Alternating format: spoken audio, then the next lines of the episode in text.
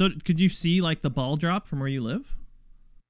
No, no, I'm not in Times Square. Okay. Uh, I try to avoid. I try to avoid that area. Yeah. There's so many people there that uh, uh, it just gets too hectic. I, I'm in Brooklyn, so uh, no, no ball is dropped over here. No. Well, I know how we're starting the show now. Eastern group now turning cold. Angels twelve. Bogey Dope Western group. two eight five and M O D three block. Okay, I go well south of line, fourteen miles. Red Knight Slasher zero two copies, cleared engage. Danger close. Clear the kill, clear the kill. He's a man in the hole. We're here. Not just light automatic.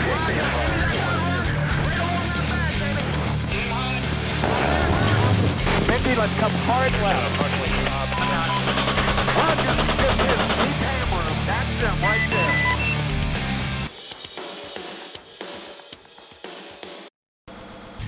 Okay, well, uh, welcome and thanks for joining us, and we'll, uh, you know, feel free to chime in and talk about whatever you want, and we're all just kind of getting together, and I don't know if you listen to the show, I, I wouldn't blame you if you don't, but we uh, just kind of sit around and talk about flight simulation, which typically revolves around D C S, but not always uh, D C S, but uh, I guess we'll go around the horn, our little uh, pre-flight checks, as we call them, and uh, I'll start with you, Rob, because I know you've been probably playing just a ton of, of games. Yes, yes. Uh, no, I've actually been trying to work on some skills um, in terms of making some campaigns. So I spent a little bit of time over the holidays doing that, and I, I realized I, I really suck at it. So I will continue to to do that, but that's been a lot of fun. What kind of campaigns? What are you What are you talking about? I've been I've been pondering, uh, trying to put together, starting with a mission and trying to learn the ins and outs of the editor. Oh. And trying to sit there and like, okay, how do you take this helicopter and then drop drop off some uh, embarking, disembarking, and that that that has me flummoxed. I will tell you. Th- so that, that never worked. It it doesn't work ever. Okay, well that's a good that's a that's a, that that's a great tip from Baltic Dragon uh, here. It doesn't work ever. Baltic Dragon. It's the new. Well, it did work, and then it didn't, and then I'm like, what did I do it, wrong? So. It, It can work, but it doesn't always work. I've, I've. If you're just using like the stock D C S mission editing of picking up troops and then dropping them off, it's it's convoluted, and I have made it work. You have to basically create the squad, tell them to load, you know, match up the waypoints essentially, and then you have to tell them to unload, and then have the aircraft unload. It it's it's it's finicky. It can work, but it doesn't yeah, always well, work. Well, I and based on this conversation, I. I'm I'm going to give up on that task, but trying to learn some of the ins and outs of like setting setting some parameters. So it was kind of fun playing around with that over the holidays, and I'm going to continue to explore that. So we'll see. Rob, if you want to have some extra fun, take the mm-hmm. super carrier, put fourteen jets on it, and make them take off without crashing one into another. That's great fun. And then hope it survives I, I the will, next update. Yeah, that that's. That that will be interesting. I will I will take that challenge and let you know what I find out, or or if I give up, I'll let you know that too. Well, we've been telling B D that he needs a sidekick to help him, so now we know who to enlist. Yes, you're hired. I, I would be happy to do it. Uh, I would I would be happy to do it. Um, actually, I was thinking about it and uh, and going down this road. So I'm just starting s- small, but we'll see where we end up. And then the other thing I've been trying to do is then I've been looking, you know, from the hardware side, I've been saying, man, I got to get rid of a lot of stuff. So even uh, uh, just trying to get rid of, I was looking on the shelf in the garage, and I have some old uh, Thrustmaster stuff and uh, just some stuff I just never use. So I'm trying to find a way to get rid of that. So I'll be doing that over the next few weeks as well. Right on. B D, what about you? What have you been up to? Oh, too many things, I guess. I've, I'm trying to, to, to check what, what I need to do in twenty twenty-three, and there's so many things I just don't even know where to start. But it's fun. I like juggling between different jobs, works, and campaigns. So I'm mostly now working and focusing on the F fifteen Strike, Strike Eagle, uh, the manual and the training missions that will come with it. So it's it's pretty fun to write a full manual of a of a jet like this. It's it's quite complicated, but fun. Yeah, I can imagine, especially for that one, because I mean, you were telling us last time it's it's not easy. Like, it's a complicated jet.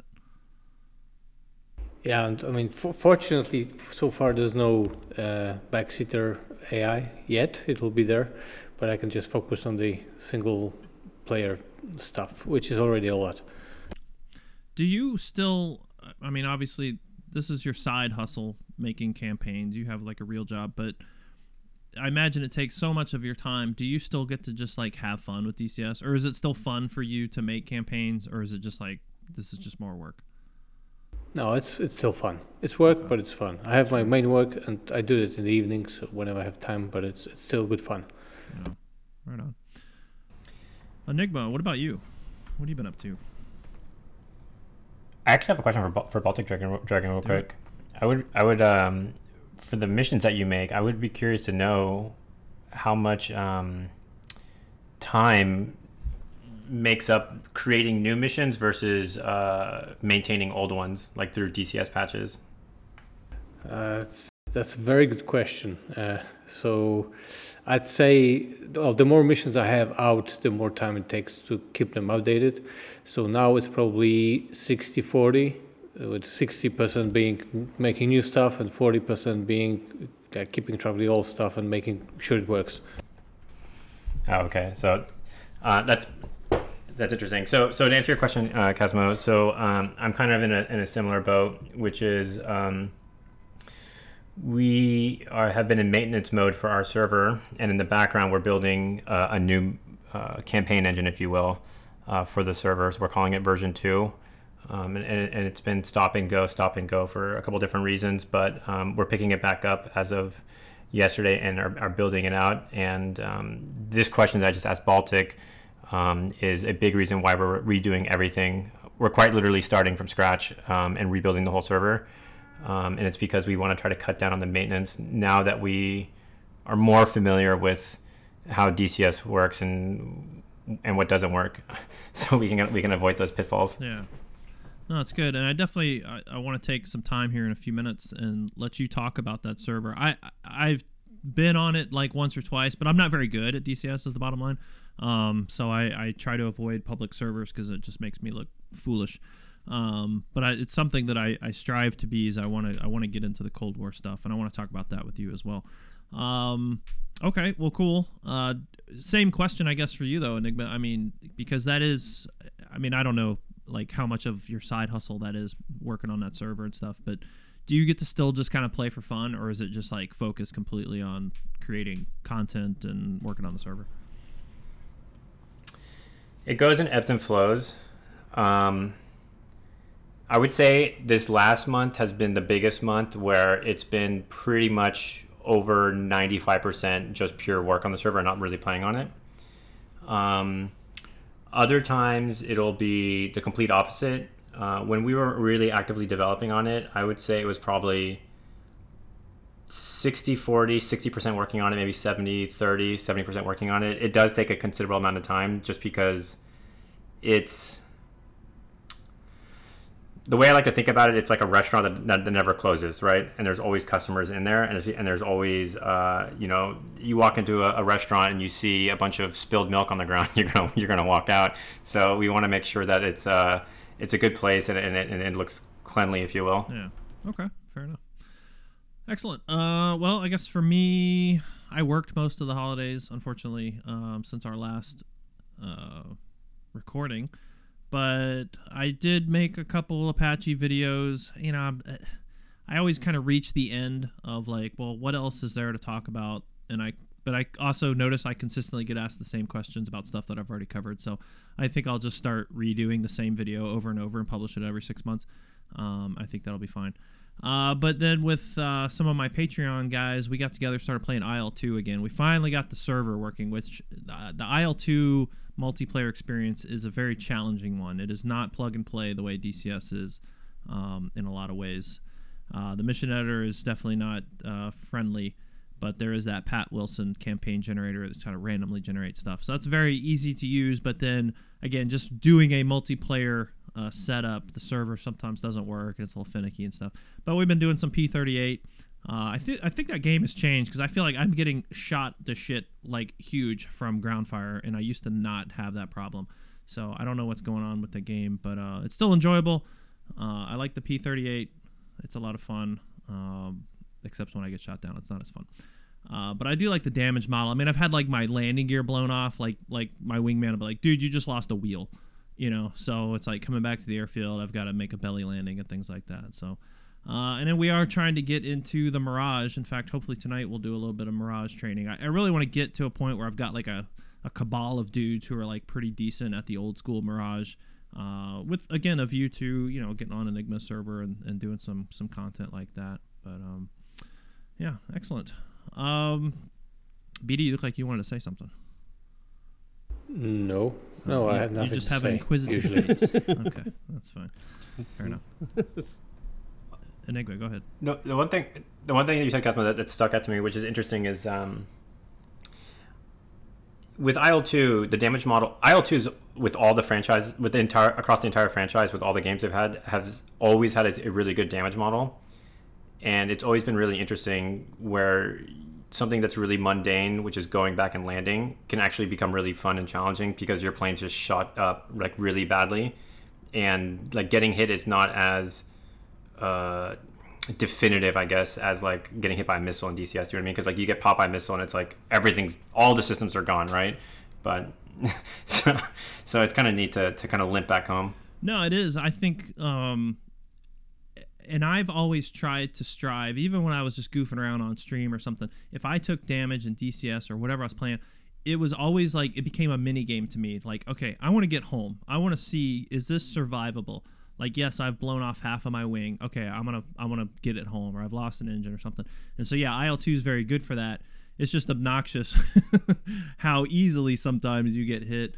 But I, I think that's true across the board. I, I can't think of any flight sim where there wasn't like just this really, really good ground-based uh, anti-aircraft fire.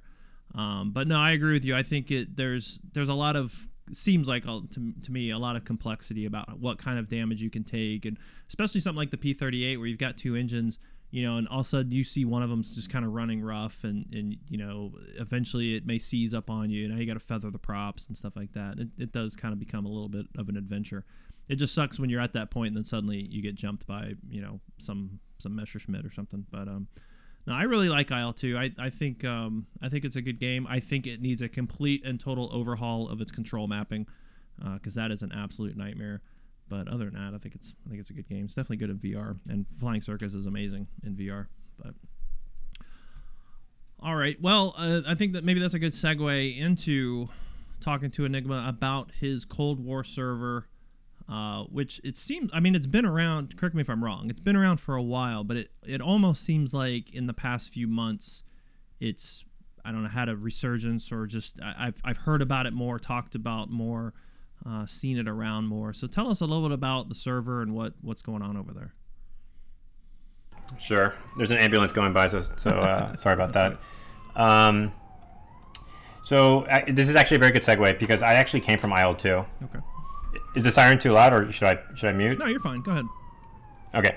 So I actually came from I L two. Uh, I had played D C S on and off for a couple years, but I didn't really dive into it super deep. And um, I was looking at how many modules I had in D C S, and uh, Tempest, who I've known for a long time, we, we played World War Two Online together when we were... like in middle school or high school, so I've known him for a really long time. Uh, he really likes D C S, and he uh, wanted to get involved in trying to make a server. And, and he was actually talking with Jabbers about it. And um, I was there, like thinking about trying to help. Um, and in the background, while I was playing on my own, I used to really like Alpenwolf's Cold War server.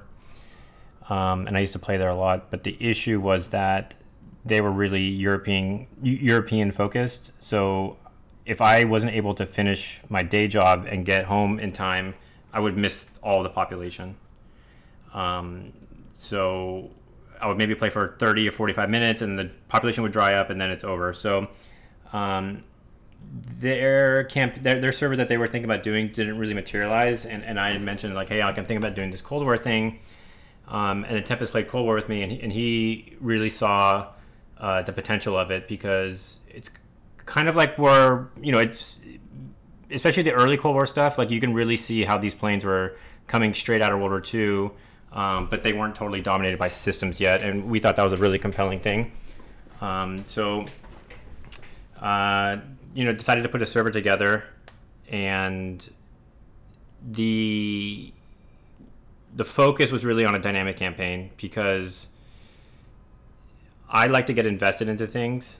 So when I think about the games that I used to play, like World War two Online, um, Dota, which has which has a lot of progression with, with their ranking system, other games that I like, like Foxhole, there's a lot of persistence. Uh, everything you do amounts to something, and Eve is another good example of this. Um, and that was kind of the what we wanted to do, and we set up some pillars of some things that we wanted to avoid. Um, you know, some current servers in D C S have been around for a long time, and they've been doing things in a certain way, and I kind of wanted to avoid that. So I'm just so for example, like Blue Flag, um, I think you need to have they have like player lives, and you need to fuel your aircraft before you take off for some aircraft, and I didn't really want to do that. Um, what I was telling people when we were originally setting up the server was that our competition is not the other D C S servers. Our competition is Netflix, because people only have so much free time. And with the sim population getting older and older, people want to get on and feel like they were able to do something and have an effect, you know, within thirty minutes to an hour, and then they can come back on the next day and see how, how is the war going, if you will. Um, so that was kind of how we got started. Uh, the server launched at the November twenty twenty-one, um, and it's pretty much been full since then. Um, we started tracking stats. We have like a very heavy-duty stat system that Special K made uh, since we turned that on in April twenty twenty-two. And since then, there's been about fifteen thousand unique players and about twenty-three or twenty-seven years worth of playtime. So every single month, there's wow. about a year to two years of playtime on the server. Wow. Holy smokes. Yeah, that's wild. And so when you say it's, you know, persistent, I mean, like completely, like every day it's consistent, or does it reset after a certain time? Like how, how does that work? So we have two maps. We have a Syria scenario, which is more like a semi all aspect scenario. And then we have a Caucasus mission, which is more rear aspect only, like A I M nine Bs only. Um, Some people don't have Syria, they only have Caucasus. So when the mission's on Syria, they will ask, when will the map switch to Caucasus? And we always say, when the campaign's over. There's thirty sectors, and it doesn't end until one side owns all of them. And we've had campaigns last as short as three days. We've had campaigns last as long as a month. As soon as the campaign starts, I have no idea how long it's gonna take. Um, and we had one campaign that lasted about a month, and the, a lot of people, were, or some people were saying, can we switch to a new mission? I want to fly over a different map. And I was like, and we said, no, like we don't want to deject people from the story that's being told. Like this is a campaign, finish it. Yeah. Um, well, that's cool. And and that's good. Stick to your guns. Cause I, I think anyone who's hosted anything like that, I mean, we had a little server, you know, nothing, nothing to your level, but we tried to make somewhat realistic missions. And then, yeah, people want to ask for things like, well, this is what we have. Like, this is what we're doing. This is what we want to do. There's plenty of other servers you can go to. Um, how do you how do you do that? Like as far as the um, you said there's thirty zones or whatever. How do you conquer the zone? Is it you got to take like an airfield or is it some sort of infrastructure there? So the way that it works is um, there's frontline units, there's depots that are further back, and then there's industrial targets which are at the very very far back. And um, at the beginning, each side has a thousand health points, if you will, right? And that breaks down between the depots, the factories, and the frontline units. And the players bomb those targets. And after two hours, the server calculates and says how much health is remaining on both sides. And if there's a large enough of a variance between the two sides, it says, okay, this side has uh, gained a big enough of an advantage, they gain a sector. And then the units repopulate, and then it goes for another two-hour span, and it calculates, and then it'll move. And then the server resets every four hours. And when the, when the server resets, it just it pops back up to where the front lines used to be. Okay. Is it completely PvP, or is there, obviously there's A I ground units, but is there A I air units, or how does that work?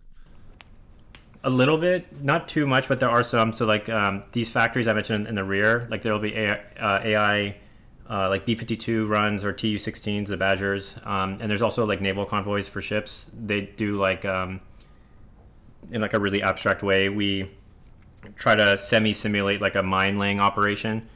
So we say if like those boats get to a point and they move around for five minutes, they lay their they lay their mines down, and then they destroy merchant ships. So uh, that's kind of how we do it. But it's it's definitely it's P v P V E, but the emphasis is definitely on the P v P part because it's it's really heavily heavily populated with players, and with the limitations of the D C S engine and the netcode and all that, uh, we can't.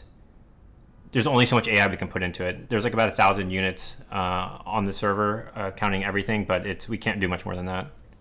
So what does it look like from a hardware standpoint in hosting the server?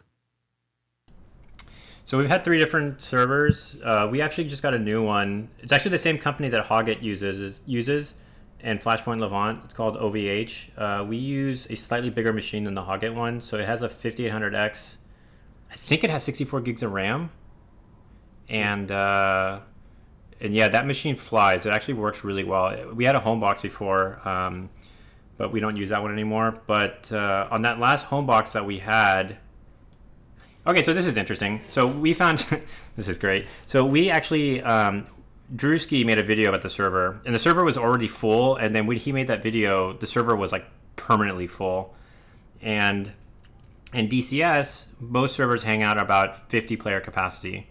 So we were at fifty-six at fifty-six, but if you go and try to join the server when it's fifty-six out of fifty-six, what happens? It says uh, server's full, it refuses your connection.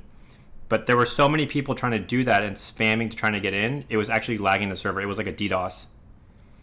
So what we did was, because uh, there's, there's no like queue system, right? Like other games right. Like Squad will have a queue system to try to get in. So it was the popularity of the server was quite literally DDoSing it.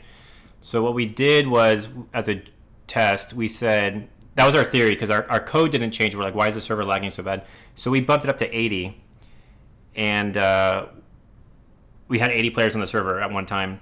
And then the DDoS started again because there was more and more players hitting it. So then we decided to bump it up to like two hundred to see what would happen. And it got up to like one hundred twenty concurrent players before D C S died. Um, mm. So, so yeah. Yeah. Well, that's a ton of people. Um, Yeah, I never thought about that, the the lack of queuing and what that would do to the server. So, uh, and maybe you said it and I missed it. Is it a is it a computer at somebody's house, or are you guys renting a, a system? It used to be a computer at someone's house, but now now we rent it at like a, a professional company. Uh, it's the same one that Hoggit and Flashpoint Levant uses. Uh, I think we, just, uh, but yeah, it's. Um, You know, we have that, and then other other hardware is we use the OverlordBot, and that's reliant on the Microsoft A P I from Azure. So it's a G C I bot. So one thing that I did not particularly like about... One thing that I think that D C S really suffers from is a spotting. And spotting's really hard in this game. And I think it's felt much more in the World War two planes and the Cold War planes, basically the planes with no radars or the really crappy radars. And the default D C S AWACS system is just inadequate. Um, you ask for bogey dope and it'll tell you about a contact one hundred kilometers away when you might have a guy six kilometers away from you. Um, you know, it's just it's just one of those things. And I get it, like it, what, you know, it's it's a long-standing system. So uh, Rooney Jones, who's a community member, Uh, made a bot called OverlordBot, and basically it's a bot that you talk to through S R S, and you can just say bogey dope, and it'll give you a bogey dope for the m- next immediate contact that's closest to you. And one of the things that we did, which was, as far as I know, I think we were, I think we were the first ones to do this, or one, of, or one of the fir- one of the first ones to do it, was we took off the line of sight rec- uh, limitation for the AWACS system. So that means if someone was flying in a canyon, they were they would still pop up on a bogey dope. And the idea was that we wanted to remove the incentive from flying low, because if you fly low, you're in the ground clutter, you're harder to see, and you could sneak up on people. And it's not really fun for the winner or the loser when you're just flying and you don't even get a merge warning and you just get popped, right? It's not really a, a fun fight. So we decided to get rid of that and try to break the meta, if you will, which was Um, which is very prevalent, I think, in D C S, which is like fly as low as possible, as fast as possible, and just stay out of radar. Right. Um, so that was a, another big hardware thing that we added. No, I agree with that, because that's my every I L two online experience is fly long, fat, dumb, and happy, and then suddenly die. Um, but no, I, I agree with that strategy as well, because you're right. Too many people kind of focus on that, and it's like, well, that's not real life. Like the, the, there's a lot of reasons why that's not real life, and we can see that on T V. Um, so that's that's cool. No, I, I like I said, I've only kind of touched your server, and I, I definitely I'm excited to to give it a shot. It sounds pretty cool. How many people do you have uh, as a team? Because we are doing something. So how many people are working full time on server?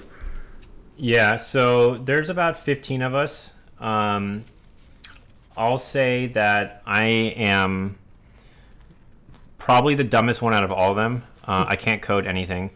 Um, so the developers are the ones that build it. Um, I handle a lot of like the marketing and, and some of the Q A, and then we have um, mission editors that also help us like place slots and and and and to, and to do all that. So there's about fifteen of us. Um, and we really try to focus on trying to squash bugs when they pop up and, and to document them. And um, it definitely takes a tribe. Like D C S is a very time-intensive game. Um, n- you know, not a lot of things are easy, so it takes a lot of people. Yeah, that's a quick question. So you, as you talk about making these modifications, are they being made within the D C S framework or changing Lua files, or is there something else uh, that you're actually doing custom code to make these changes? Uh, we try to do as much custom code as we can. Okay. So, you know, we do use a framework. We use Moose, okay. um, which we're probably going to move away from at some point. But uh, yeah, we a lot of the code is basically just things that the developers have made. And then, so when something comes out, let's say when two point eight comes out, how long does it take for you guys to catch up? So, um, one thing that I'll say is that, um,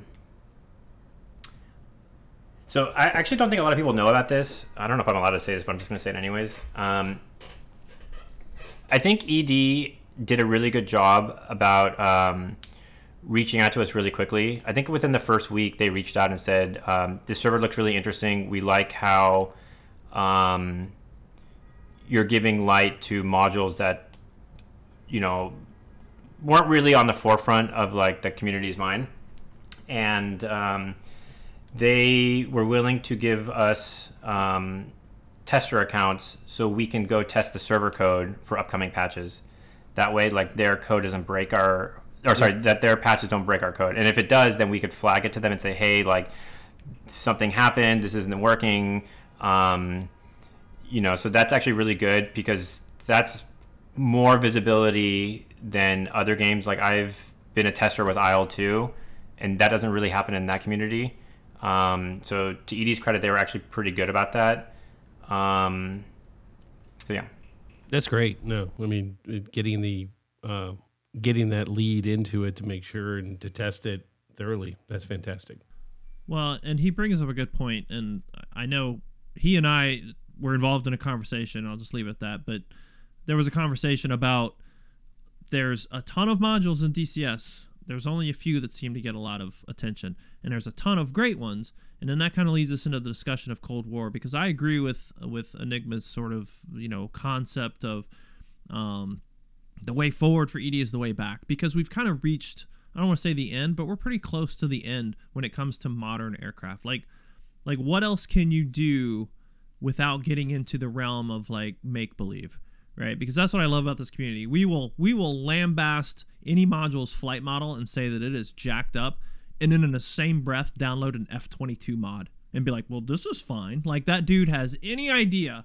The guy who made it has any idea what an F twenty-two flies like or looks like or anything like that, but that's totally fine. Right. Um, but the Apache doesn't hover right, even though I've never been in an Apache. Um, I'm I'm on a rant today as far as when it comes to flight models, but um, but there's so much in the background. There's so many things if we look back, and of course everyone's talking about Vietnam. We need a Vietnam map, blah blah blah. Well, if you could tell me it won't be a slideshow, then sure, I'll take a Vietnam map. But I'm very interested in those aircraft, and I think that is the future. Uh, and I think there's a lot of accessibility because you look at an F eighteen. Like I love I love B D to death. Dude, his campaigns would destroy my brain because there's no way that I have the time or the attention to be able to learn the F eighteen to the to the capabilities that I need to properly fly those campaigns. Um, and you know, on the A ten as well, there's just there's just so much complexity. But then you hop into something like the Mirage, and yeah, it's a little confusing at first, but you start pushing a couple buttons, you're like, you know, that's the good thing about an uh, uh, an analog aircraft is that button only does one thing, and it says on the button what it does. You know, it's like I don't have to fiddle through ten different M F D pages to find the one thing that I'm looking for.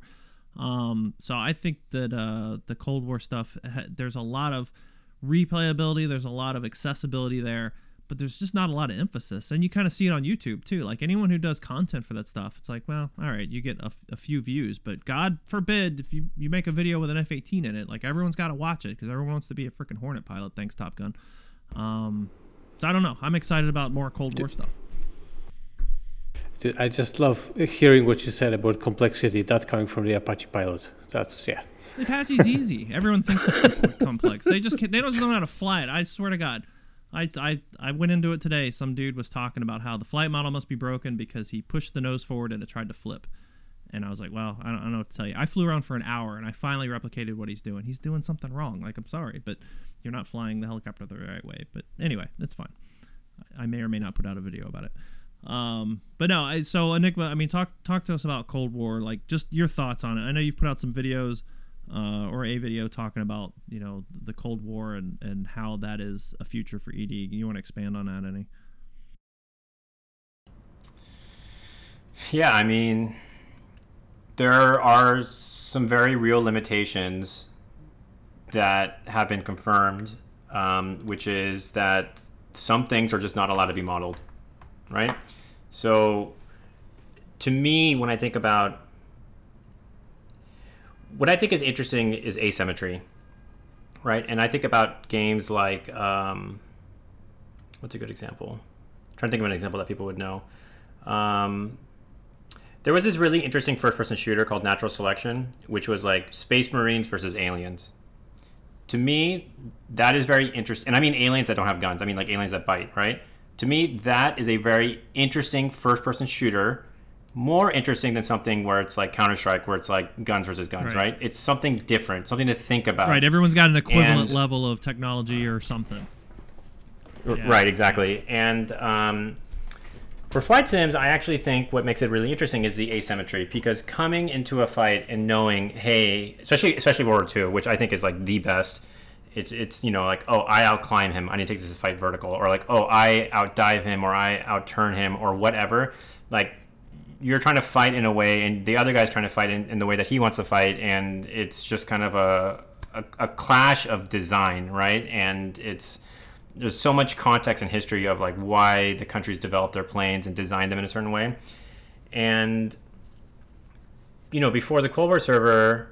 I think it's pretty safe, to, or our Cold War server, I should say. I think it's pretty safe that like the big community servers more or less boil down to the F sixteen versus the F eighteen, and maybe and maybe a few Tomcats, uh, you know, in the rear, you know, uh, firing off their Phoenixes at max range and, and whatever. So like that was going on, and I I just found it incredibly ironic because. This game, which markets itself as the most realistic simulator out there, this community that loves to get super pedantic about things and argue that a rivet's missing in, in a cockpit or whatever, that the most popular servers boil down to F sixteens versus F eighteens. And to me, that just seemed crazy, um, ridiculous even. And um, I just... I don't really like running a server. I never really wanted to do it, but I was looking at the MiG nineteen in particular. I'm like, this is a really cool module. This is a really cool plane. You can't fly it anywhere at all hours in the day. And I was like, there should be a home for this server. And the MiG twenty-one, also a neat plane, F five, whatever, uh, Vigan. So like the way I've always told people is that when someone announces a module coming out, the default answer should be, it's not going to be on the server because it needs to have a compelling reason to be on the server because we're trying to make something interesting and to give a home for these modules because um, the fights are interesting. They take a different skill set. And I don't see a path forward for E D. And it's it's not and it's not their fault. You know what I mean? It's just there's they've already modeled so much. It's like how much more can they do? And if it's another AIM one twenty plane, again, it's not really asymmetrical. Um, if they get into the Russian stuff, great. Um, but, you know, is there really parity if they start modeling a, a modern Red four plane? I, I don't know. I, I, would, I, wouldn't, I wouldn't think so. So um, that was kind of that was kind of the, the, the overarching idea of, of that video when I said that Cold War is the future, because I don't see how it can't be the future. It's that or World War Two. And World War Two is one of those eras where you need, like, I don't know, dozens and dozens of planes modeled in order for it to really feel alive. And, and yeah. we're a long way from that. Yeah, I, I mean, I this is not a popular thing for me to say to E D, but I kind of wish they hadn't touched World War Two, and I only say that because, you know, I'm not trying to compare them to I L two, but I L two has already got a lock on quite a bit of stuff. I think ha- if they really wanted to go World War Two, I think what they should have done was just said, forget Europe, we're going Pacific, and just focused on the Pacific right from the get-go. Because I L two, unless you want to play, what, I L two or what is it, nineteen forty-six or whatever, like, the, where's the Pacific at? So I think if they had gone that direction, it would have been a more popular move. But then they're just trying to replicate, I think, what I L two's already doing. I don't know. That's just my thoughts. So so I, we actually run a second server off, off our Discord, which is an I L two nineteen forty-six server, and it's Pacific. And and we're using the I L two nineteen forty-six campaign system, um, this the C O system. And um, for the exact same reason you mentioned, like, people want Pacific, but, like, no one wants to touch it right now. Like, none of the companies want to touch it for whatever reason. So we decided that, you know, we're just going to do it ourselves. And some members in the community said, hey, you know, Enigma, this looks like a really cool thing. Like, do you mind, like, trying to gather gather players and we'll build it? So we've done it. And I think the last event that we had, I think we had, like, eighty-five concurrent players playing. And it's, like, a Guadalcanal campaign. And the dynamic campaign system in I L two is insane. The the damage state of trees persists between resets. If you go and knock out an engine on a battleship and the, and the server goes down, when the server comes back up, that ship is still there with the engine knocked out. Like, it, it, it tracks the damage of the individual compartments on ships. Yeah, that's wild. Yeah, I just think that's a missed opportunity. And, like, I mean, shit, the, the map would be easy. Just build a map with water. Razbam's already done the work. Just take... Just take the South Atlantic map. Just cut it in half. There you go. Pacific map. Um, put a couple islands there. We get the Marianas. I think they're making a World War Two version of Marianas, or they, they have. I don't I don't know. I don't keep track. But um, yeah, just bring me some of those birds. I, I do and then think. You got it. Go I ahead. do think that um, Nick Gray has a fondness for that. So sure. Even when you talk about, you know, the guy owns his own set of aircraft. So in the conversation I had with him and some other folks some time ago, you know, he talked about, you know, those are things that are really a passion for him. So sure. I imagine it's a balance internally within E D to figure out what they're doing. But uh, I do believe that is a, a certainly a, a, a C-level priority, if you will. Yep. Yeah. But but then it goes back to what Casmo was saying, which was about what can be modeled or not, right? Because the Japanese aircraft, like, the documentation is a little bit tricky for them. So... Yep. The the unpopular opinion that I have is I really like F C three a lot. it's it's one of my favorite modules, and a lot of people don't like it because it's not full fidelity, but I would be willing to accept, like, a F C, you know, Flaming Cliffs Pacific module pack, right? Where if they had to cut corners because they can't get documentation, to me that seems reasonable, right? I would rather mm-hmm. have that than mm-hmm. not have the Pacific at well, all. Exactly, and that's my thing. Like, and this is where I go back full circle to flight model conversations from people who've never flown any of these aircraft. Like, I am willing to accept a half-assed, if you will, module. Like, does it fly like an airplane? Yes. Does it do weird stuff that an airplane doesn't do? No. Cool. Slap a daggum Corsair skin on it and let's go fly. Like, I think a vast majority of people would be okay with that. You know, it, it's a game of chasing, like, the vocal ten percent who, like you said, are rivet counters, and they're going to worry about all this nonsense. Um, and and the, the result is, well, we're just going to miss out on stuff. I, I've said that for the longest time. I think there's too much emphasis for certain people about flight model. It should just, should it generally fly like a helicopter? Should it generally fly like an airplane? Yes. And then we can get into those variances. But I, you know, I acknowledge what you're saying, that, you know, they don't have access to a certain piece of data. Well, guess what? That means neither do the player base. So so nobody can say, well, this zero doesn't fly right. Well, guess what? You didn't fly a zero. No one you knew flew a zero. Does it fly roughly like what we think a zero flew like? Yes. Enjoy your video game. But I don't know. That's just me. No, I, I, I agree completely. As a matter of fact, I would argue that there probably needs to be something that's in between um, you know, the fly game in the game mode from behind, where you see the back of the aircraft, and something that happens to be, you know, push every single button. So, you know, and, and that's the thing. It's like right now, from my perspective, um, you know, it's hard to get other people who are not interested in it, um, in, in a study sim. Again, not trying to take away from the value of a study sim, but between here and there, there's going to be something in between. And, and, and I think to your point, there's the good enough, right? And that's, you know, hey, hey, let's, you know, let's get this stuff out there and play it. And sure, you're, you're not going to, you'll always have the folks that are going to squawk, but it doesn't mean that you can't have a great experience and build from there. Well, here's what I wonder too. Like I, I hear the term study level thrown around. I wonder how much of that actually throws people off versus the hardware requirements. I'd be willing to bet the hardware requirements are more of a turnoff to, to the average person looking to get into D C S or, or any flight sim, more so than well, I gotta learn all these buttons, you know? And it's only getting worse. I mean, the hardware is out of control at this point. There's so much, but I don't know. I think it's both. I mean, I think it's, uh, if, if you look at a manual, if you're a casual gamer and you, you get a manual of seven hundred pages well, and you true. think, oh shit, I have to go through that. It's, it's not really easy. Well, but then that goes back to what Enigma's been saying. It's like some of these older planes, they're not that complicated. I mean, mm-hmm. yeah, if you want to fly it to like it's true right on the, the edge, uh, there's all, obviously a lot more to it than just normal. But um, they don't all have to be F eighteens. You know what I mean? Like again, the Mirage is fairly simple, fairly straightforward. The F five, all you know, all those, all those like fifties, sixties, seventies era type planes are generally speaking. In or you only have to know enough to be dangerous. You don't have to know all the, the rivets and, and, and insides and outs, but um, but the, but then it goes full circle. Those things just aren't as popular, and then and then I think we could really point the media on on a lot of that and say, well, it's not popular because people don't know it. You know, people. I mean, shit. Look at any channel that had anything with F eighteens right after Top Gun.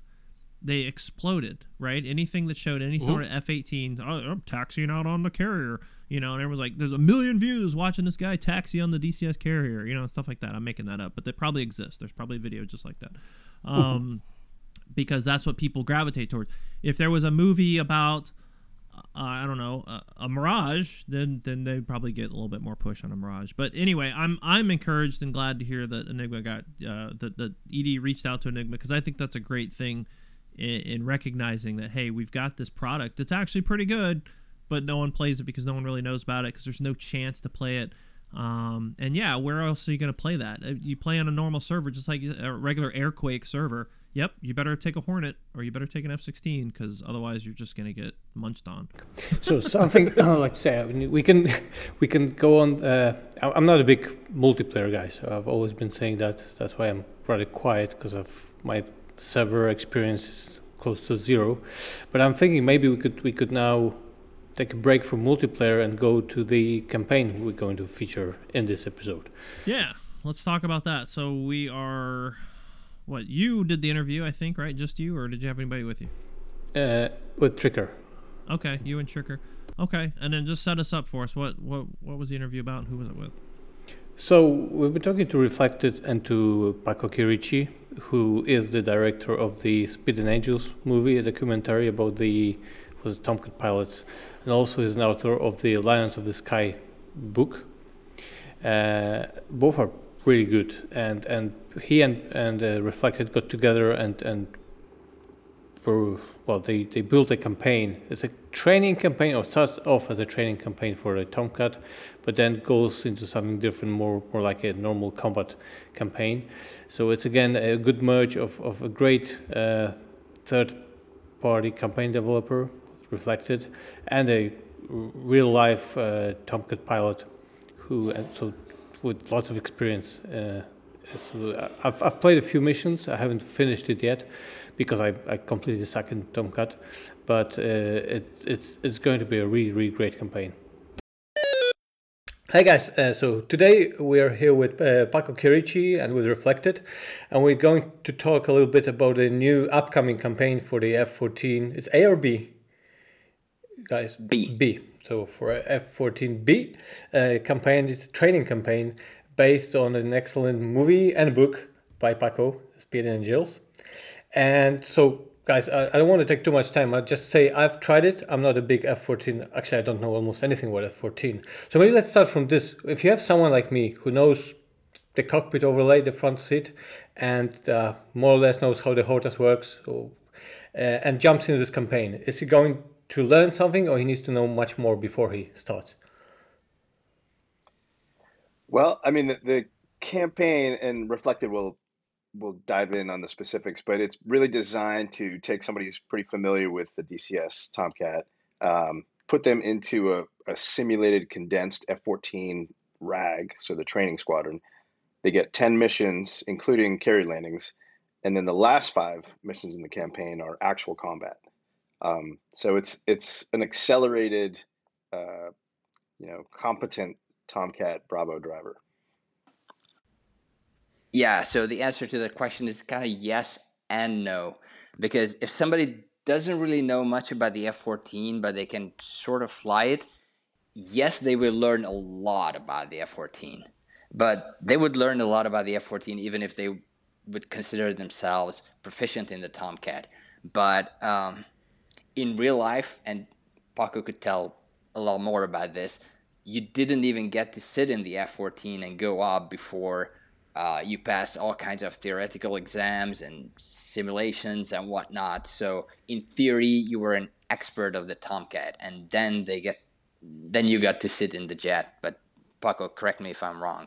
Yeah, no, absolutely. So before we ever, so the genesis of where this campaign starts with, um, which is FAM one in the RAG, so really your first flight as a Tomcat student, but the genesis of where you were, your capabilities should be when you got there, uh, came from two things. One, I got to sit in on a bunch of uh, D C S games and be like the color commentary, and I saw that people were incredibly competent at flying their planes, but they just didn't know any of the tactics. Like they were just, it was like watching Braveheart with a bunch of jets, you know, people just going at each other and, you know, shooting missiles and yelling and then turning around and running away. And so, um, you know, they, they knew how to fly the plane, but they didn't know how to, how to use the weapon system in conjunction with other people.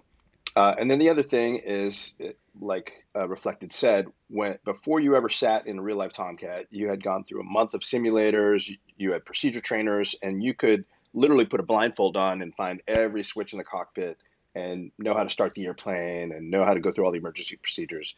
So uh, when you actually did sit and fly in the airplane, even though it was your first flight, you actually felt relatively competent. And you had... Uh, your experience from it, other trainers, like other aircraft, so you also were accustomed to flying yeah. in general, right? You were accustomed to flying, exactly. But yeah, that it, it's amazing how little that actually helps. Okay.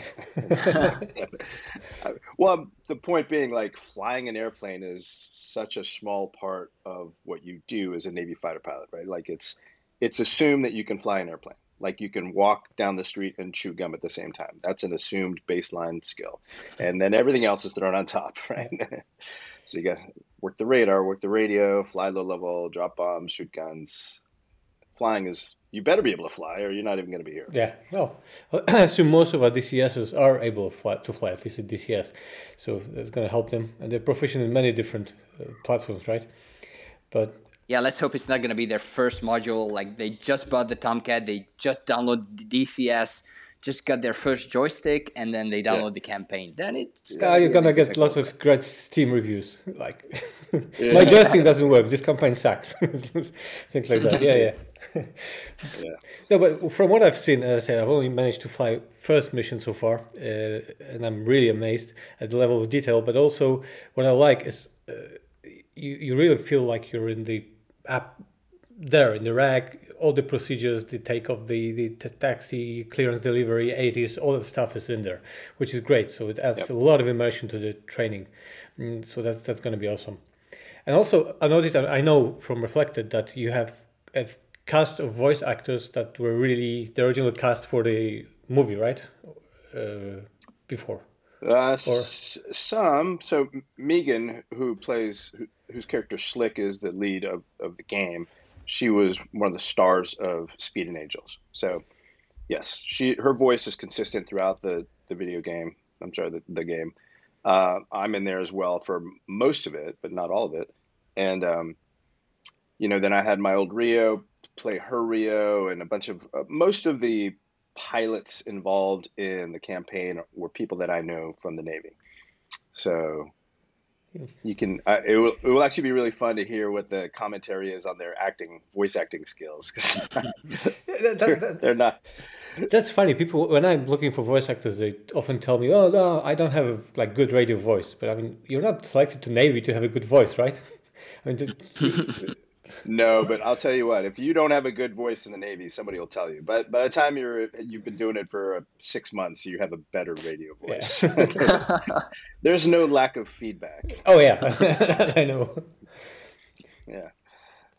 Okay, so. Uh, But and one important thing to note is that the main character, you're a girl, right? Not a, so that will be a new thing in D C S, I guess. Yeah, yeah, yeah. I don't know. Uh, the main character is a girl. Uh, I don't know if that exists anywhere else at D C S, but yes, you're playing as a badass, slick, Varley, F fourteen Bravo fighter pilot. Amazing. So how long did it take, the whole production process? Because I understand the campaign is ready, more or less, right now, right? Yeah. Wow, when did we start? One and a half a, years ago? Yeah, it took a year and a half. And a lot of that is my fault. Um, I have two other jobs, so I was flying and, and doing some other work. And, uh, you know, I'd have a month where I just couldn't do anything. And then I'd, I'd have a two-week window and Reflected, and I would bang out a couple missions. And then so it, it was mostly my fault. I would say probably if you took out all, my, all the time that I wasn't there, it would have probably taken about six months. I will say that, so I'm a writer, uh, and that's that's where I do most of my stuff. And I, I obviously wrote the campaign, um, and I just kind of decided I wanted to I wanted it to feel like a, a movie, like or or like you were living through the real thing. And so I would sit down and write something that I thought would be really fun to to be involved in, having no idea whether or not that was possible for Greg to program, for Reflected to program. And uh, you know, two days later, he'd send me a link with a. a, a video, a YouTube video of him having played it, and it's right out of, you know, the words that I had thrown on on screen, and it was amazing. Yeah. It was it was you know it was mind blowing. So, so did you see the whole campaign, all the missions, like play through through one after one, or some of it only? I've I haven't only recorded some of it, so, yeah. Sorry. I've only recorded some of them. Yeah. yeah. No, I, I know this from working with Jello and Hoser. Uh, when they wrote stuff, but then quite often I'd have to get back to them. Um, I probably won't be able to introduce, I don't know, twenty aircraft ref- refueling one after another with the A I and D C S. It ain't going to happen. Yeah. yeah, I got some of that feed- feedback as well. Yeah. Well, but on the other hand, it's amazing how much you can achieve with D C S to, to make it feel like a real thing. Yeah, no, I was I, I was not imagining that he, the world would be able to sort of encompass the magnitude of our vision. So... once I got a better sense of what we could accomplish, then I think it was a little more streamlined. Me neither, actually. I was really surprised that we could pull off all these uh, these A I stuff. But yeah, my approach with this campaign was to give Paco like a blank page and write whatever he wants. I didn't want to restrict him with, by the way, don't even think about doing this because the D C S A I will not be able to do that. So yeah. I was just waiting for whatever he came up with, and then I thought really hard about how I could make it happen in D C S. Sometimes I, I had to use cheats that, I don't know, you would really appreciate, uh, Baltic, but I don't know if players will notice it. I've, I've been there when, when I was programming some like alpha strikes for, uh, for the Raven One, and it took me probably two hundred iterations of the same mission, just changing some small things to make it work. So I know I've made that mistake yeah. as well, but in the end it works and it's great. So yeah, awesome. The worst, I think the worst part was, uh, or the most difficult part was the air to ground training mission, where oh. uh, the player flies as a pair with the lead, and they fly like specific patterns, like wagon wheel mm-hmm. patterns at specific altitudes and speeds and, and approaches and whatnot, and they have to be in sync. Can you imagine doing that with the D C S A I? yeah, I know, I know what you're talking about. It's crazy. Like, but by default, you tell the D C S A I to attack a ground target, and he flies away and comes back in a level flight at ten thousand K and drops a bomb. And that's it. Yeah. That's the extent of it. If, if you remember, sorry to be talking about Raven One, but that's exactly the same thing. If in New Raven One, when there's the helicopter coming to the carrier and the A I has to go in front of it and drop the, the training bombs twice, just in front of the nose of the mm-hmm. helicopter. So syncing that helicopter going with the A I dropping bombs in exactly the same spot every time, it was, it was probably something similar. Mm-hmm. Although, yeah. Yeah. Well, anyway. When I played your camp. Yeah, go ahead. When I played your campaign, uh, the new Raven one, I saw in one of the briefings that we would practice low pops. And I was so happy because low pops is also part of uh, of Speed and Angels. And I was so curious how you set it up. And I was looking forward to it, but can I, can I give spoilers? Yeah, you can. Spoilers ahead, warning. Yeah, so before before it actually happened, Uh, there was a call on the radio and the training was cancelled and we had to intercept some bandits and like, ah, oh, damn you, Baltic.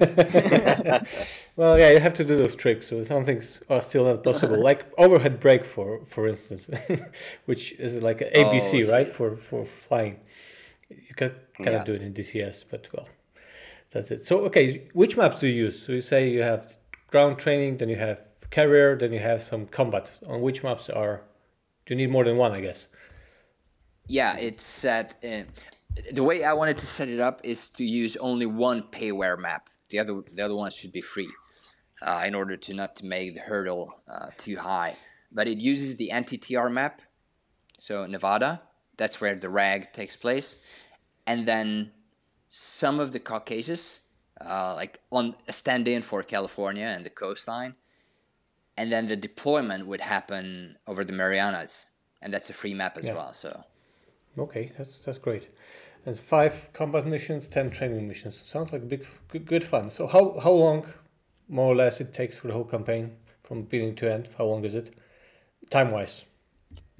Time wise, I don't know. There's sixteen missions plus one intro, and per mission, I would say one hour, maybe one and a half. Yeah. So uh, one of the main questions we get usually from the users is, is there air-to-air refueling involved, which is mandatory in the yeah. campaign? Yeah. Okay. So, yeah, Paco, you have you have to know that the D C S community is really scared of area refueling. They hate it. Yeah, they they're always... not the only ones. My first mission, I mean, I don't know if you want real-life missions, but my first mission, I was flying an A six over Iraq, and we were supposed to get training uh, to tank off the K C one thirty-five, which for the Navy guys is a nightmare, um, en route. But things happened, and we had to be there early. So I'm I'm leading a mission with a bunch of other airplanes. We have three K C one thirty-fives. I've never done it before. I'm the lead, and I'm going up, and I I mean I my hands were so tight on the stick that you know my knuckles were white. And I knew that if I had messed it up, broke the broke my plane or broke the basket, that everything was going to get screwed up. And that was one of the most stressful missions I ever had in the Navy. So nobody wow. likes tanking, especially at night. Yeah. But just, just a message to the D C S players. You're going to have to tank, but uh, you're going to do it with Paco, and he's going to teach you how to do it. That's the point of the campaign. So after campaign, yeah, you'll be best. Now, now or never. No, guys, yes. let's face it. You have to do it early, sooner or later. If you want to be a serious D C S player, like a virtual pilot, you have to know how to do it. Full stop. Yeah. Well, it's part of our training. Unlike the way I learned, it's actually part of the RAG training. So you'll go through a mission where you actually learn how to properly tank. Yeah, I don't know. I haven't tried it yet with the Tomcat, but knowing how difficult it is to keep it straight and level, it's probably not very easy from what I've seen so it's far. It's not that hard. You just got to lighten up your grip there, Baltic. Ah, yeah. Some say like two two fingers on, almost. and But that's also with something exactly. with the wings, right? You need to put them in a certain configuration. It's easier then? No? no? Well, I don't know. I never did. Okay. And maybe in D C S you need to, but in the real world I never did. All right. And have you have you tried D C S, Paco? Like you've flown yourself? Uh, very little bit. In fact, I was at a party over the weekend. I don't know if you remember uh, Ross and Marion uh, Reflected. They they play yeah. our tower, tower in uh, Departure. Uh, yes. They had a party, and I went over to their house. They have a really nice setup. So I sat on it for a little bit and, and put the goggles on and messed around. But that's about it. But I'm excited to go back and, and play our game at their place. Awesome. So they had yeah. V R. V R they goggles. V R. Nice. Full, full, a cockpit, yeah. like the whole high-end setup. Oh. It's funny, like with with, yeah. with Jello, who who never got to, I mean, he, he just doesn't want to play D C S. He tried it, he liked it, but not so much to come back to it. And on the other hand, it's Mooch, yeah. who plays every day now and flies all the time. So, yeah. Mooch does. That's hilarious. Yeah, he, he's all with it all the time. So it's it's funny. All right, so um, can you say something about the release date, or it's it's not known? I know it's D C S, so you never know exactly, but approximately? Approximately January-ish, but yeah, you never know. And you don't say the year on purpose, right? I, I have no idea. I can I can tell you I can tell you the exact release date the day after it's released. Okay? That's right. Close enough. We are fairly confident, though, that it will be next year. yeah, well, that's that's that's normal. Yeah, but well, I'm looking forward to it. I'll I'll be giving you some back some feedback as I fly. Uh, so far, I mean, as I said, only one mission in, but I love it. I don't have that much time, but it's it's such a nice, refreshing thing to fl- fly someone else's missions. Because if you build missions, you usually yeah. just fly yours because you don't have time for anything else. So I'm looking forward to doing more of that. I know, if you have anything else to add, uh, or did I miss something important? Because I might have. Yeah, maybe just one little thing. At the beginning, you said it's based on Paco's movie, Speed and Angels, but it's also based on his book, Lions of the Sky, especially the deployment okay, part. Yeah, yeah. I must say, I, I read the book, but I don't think I've seen the movie. I need to do it now, definitely. Oh, yeah, yeah you yeah, should yeah. see the movie. So, yeah, it's... That's that was Reflected's pitch for me. He's like, hey, you got this movie, you got this book, let's do a mashup of the two. And I mean, for me, new to this D C S world, the exciting part was to create something that was as real to life as possible. You know, a really cool training campaign and then a really awesome, challenging, real-life uh, combat scenario at the end that that was as close to, you know, fictional excitement as you could get. So the adversaries will be, as in the book, the Chinese? Yep. Yeah. Yep. Well, okay, I'm looking forward to it. Maybe but by that time I'll be as good. Yeah. I mean, I'll be able to, to fight in the Tomcat. So far I'm struggling with keeping it straight and level. But I'll... it's... Just start at Fam one. Yeah, I've been too much in the Hornet, and it's much easier, I guess. Uh, Fly-by-wire is... Anybody. My grandmother can fly the Hornet. Exactly. Th- thank you.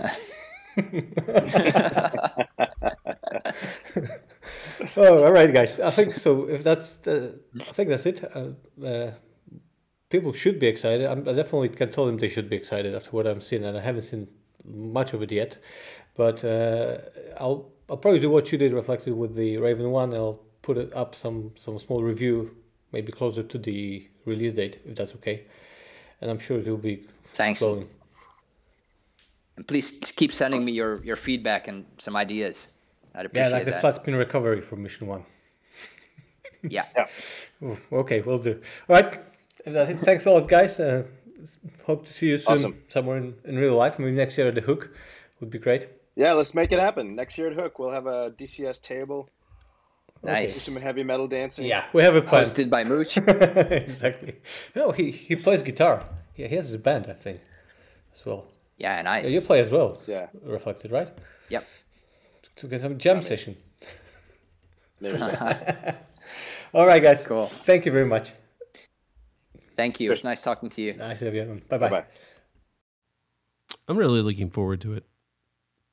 Yeah, I I think, um, and I remember when um, Paco and Reflected started to get together, and um, and I remember I was thinking about it, and I was like, it's going to be tough to take Lions of the Sky or Speed and Angels, but they, you know, from what I've seen, they've done an amazing job of really bringing something incredible forward.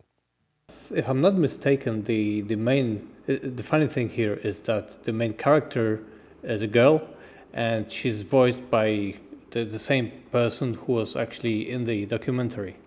So yeah, Megan. Uh, yeah, exactly. Okay. So, B D, you've done at least at least one. How many training campaigns have you done? I know you did the A ten one. Was there another one? No, uh, the Mirage two thousand one, which was like kind of training one, and then training missions for the Harrier. Yeah. Did Did you find that those were popular? I, I guess what I'm asking, I'm curious, like how we talk about aircraft, you know, the, the the game being study level. I'm just curious how many people actually put in the time to study, and and how they do it.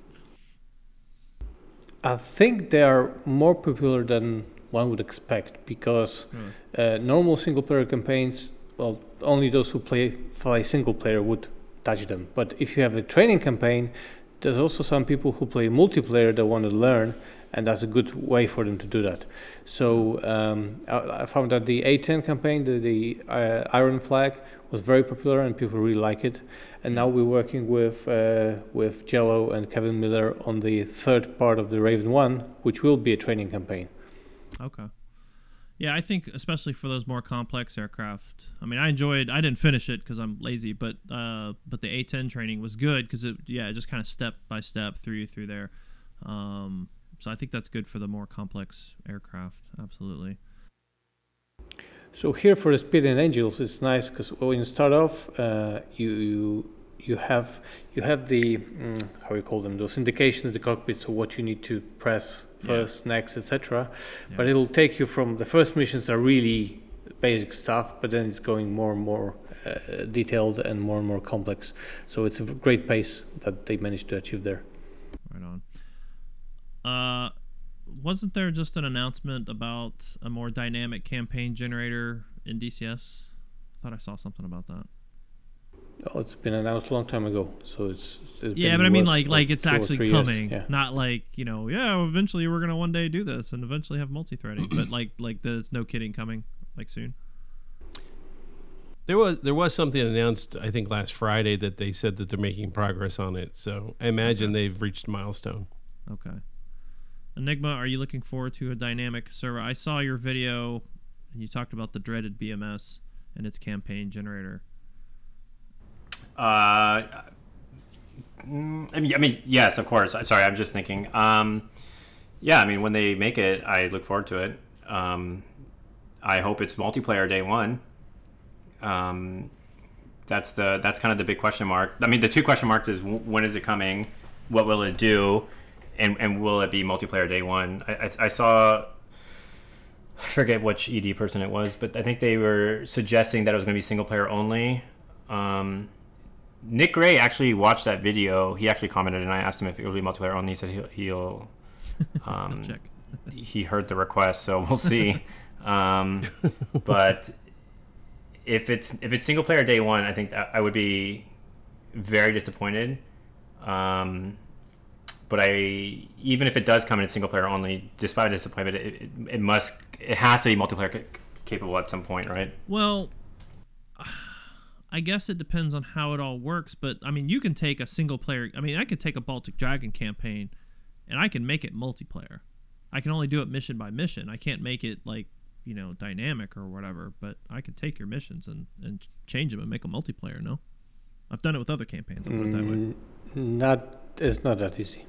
I mean, not, not those missions. Probably most of them you could, but if they're too scripted, it's difficult. Yeah, well, sure. Then you're going to run into issues of scripting and things. But if you just take a general, like, so for instance, that Liberation. I don't, Enigma, have you ever played with the Liberation campaign generator? A little bit, yeah. yeah. So kind of the same concept. It's just making a mission, and then you can go in there and change stuff. The the, the issue is the issue is that um, how many players there are. In the server in the server browser list, because most players just go on the server browser, I would imagine, and sort by players. So they join like the just the handful of servers that have population. And if you look into your D C S login on the E D website, you can actually go into the server browser and you can see how many players are on, and it counts open beta and stable branch at the same time. Now the number there is generally around, it'll say like twenty-five hundred concurrent players on, right? And that seems like a big number, but then it also counts the amount of servers that are on there, and each server has one client on there. So once you take that twenty-five hundred and subtract it by the number of servers, at any given point in D C S, there's only about five hundred to one thousand concurrent players playing at the same time. And once you break that number up between, you know, the sixty whatever that are playing on Growling Sidewinder, the seventy that are playing on our server, the eighty or so across all different Hoggit servers and, and so on, all of a sudden there's like not enough population. So the Liberation thing, if I remember correctly, you have to take the server down in order to generate a new mission and then bring it back up. And that downtime refreshes, cleans out the population, and you have to rebuild it from scratch. So in order to hit that critical mass, like you could maybe hit it, but then you're going to have to kill it again and then bring it back up. And that's that's not an easy thing. Yeah, I think, and, and I'm not smart on any of this stuff, but I used the Liberation to create sort of a, a homegrown campaign just with my friends. Um, but yeah, I, I don't know enough, but uh, how how you would use it to like just have a public server. I don't, I don't, yeah, I don't think it necessarily translates, but it was good for a sort of mission generator, I guess you could call it, you know, a campaign generator, um, which is a little bit different, obviously, than what we're what we're talking about, and hoping that does come along. But no, I agree with you. I, you know, for me, I just don't play single player D C S. Not not really. Um, I, I enjoy multiplayer because kind of goes back to what we were talking about of flying the aircraft within its limitations. Um, it's kind of the same thing, right? Combat, there's limitations, and a lot of that has to do with who you're with and how you're flying and who you're talking to and, and how you're communicating. Um, and that's the part that I enjoy. I don't I don't enjoy the stick wiggling. I, I enjoy the the communication and the coordination and stuff. So so yeah, I'm looking forward to to hopefully that, you know, being being something uh, uh, that can help with the server. server builds in the future, because I mean it just sounds like to to hear you talk about the Cold War server, just the amount of effort and uh, uh, hard work that's put into building something like that. I mean that that's rare. That's a very rare trait to find people that are going to put that sort of time into sort of your your hobby, essentially your side project. Yeah, it's ironic because I, it's ironic because at the beginning I was more of an I L two player, and I still consider myself in my mind like as an I L two player. Like I I probably spent more playing more I L two. Uh, lately than D C S, but um, like I said, like there's a very interesting concept here that I think that could have been made, and we made it, and and seeing people get excited for it has been really motivating to keep it going. So it is a time suck, that's for sure. Yeah, absolutely. All right, well, we've been talking for about an hour. Uh, we'll go ahead and start wrapping it up, but before we do that, I do want to uh, slide in this last interview that Rob did a, a while back with R J SimTech, um, which essentially creates uh, it's a, basically a new type of track I R. Rob, do you want to paraphrase for us? Yeah, I had a great conversation um, with R J SimTech about their uh, uh, essentially track I R device that's wireless and rechargeable and works fantastic. So if you, for me, I don't particularly like to be tethered at the head with a lot of cables. So uh, this device is fantastic. And uh, what we kind of go into is a lot of the industrial design and thought process that he put into making it himself. And so it's it's pretty fantastic. It's really interesting to learn. He's also working on uh, a magnetic switch for the F fourteen, which is kind of his thing.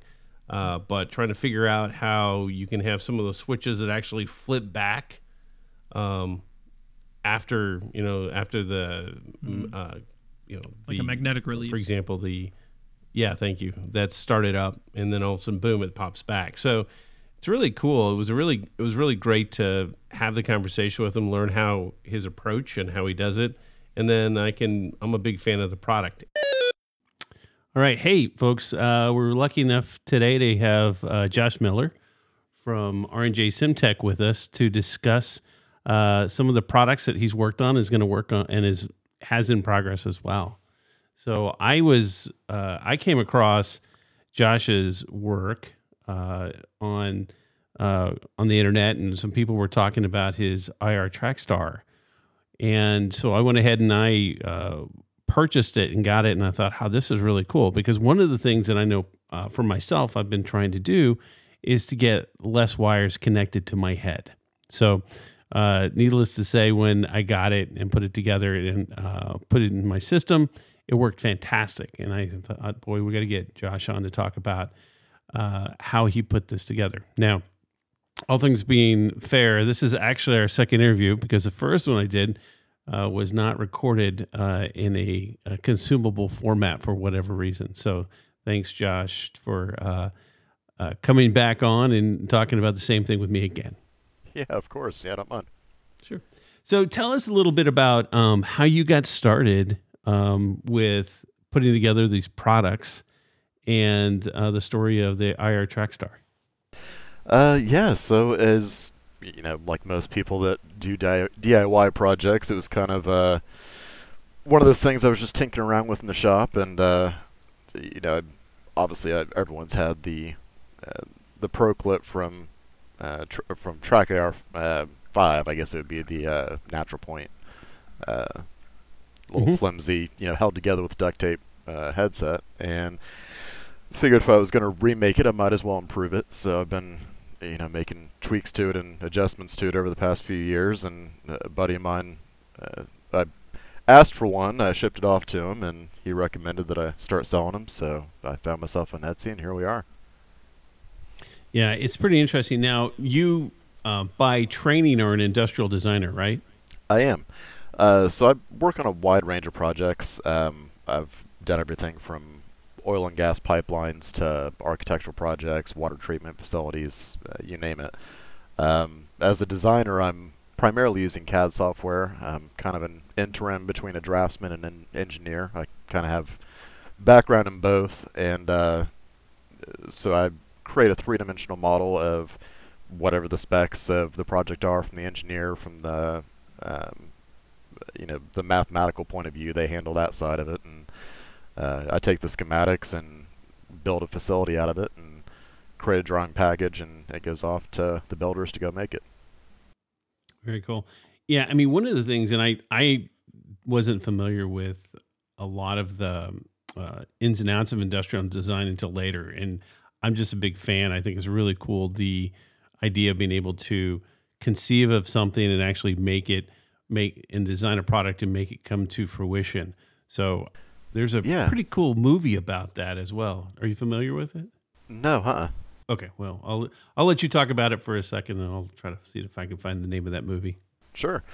Um, yeah, so I mean, I think uh, three D printing has really opened up a lot of doors for just general handy people or D I Y kind of enthusiasts uh, to be able to make our own stuff. And you know, I think that's fantastic. There's quite a few head trackers out there. Um, I'm obviously partial to mine, but um, you know, aside from that, there's switch panels and joysticks and throttles and all kinds of stuff that you can get from Etsy and from people's personal websites, but they're building them at home. You know, it's just a side business, and uh, you know, they're able to manufacture all the components at home with, you know, desktop C N C machines and three D printers and what have you. So uh, I think that in and of itself has opened up, Uh, especially for the flight sim community, a lot of options. Um, yep.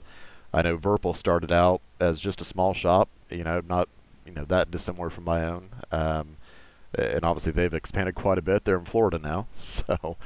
Um, but yeah, um, and also I have a pair of uh, uh, M F G Crosswind pedals, and it's literally just plates of graphite C N C'd, but the thing looks fantastic. It's obviously super precise, and uh, you know.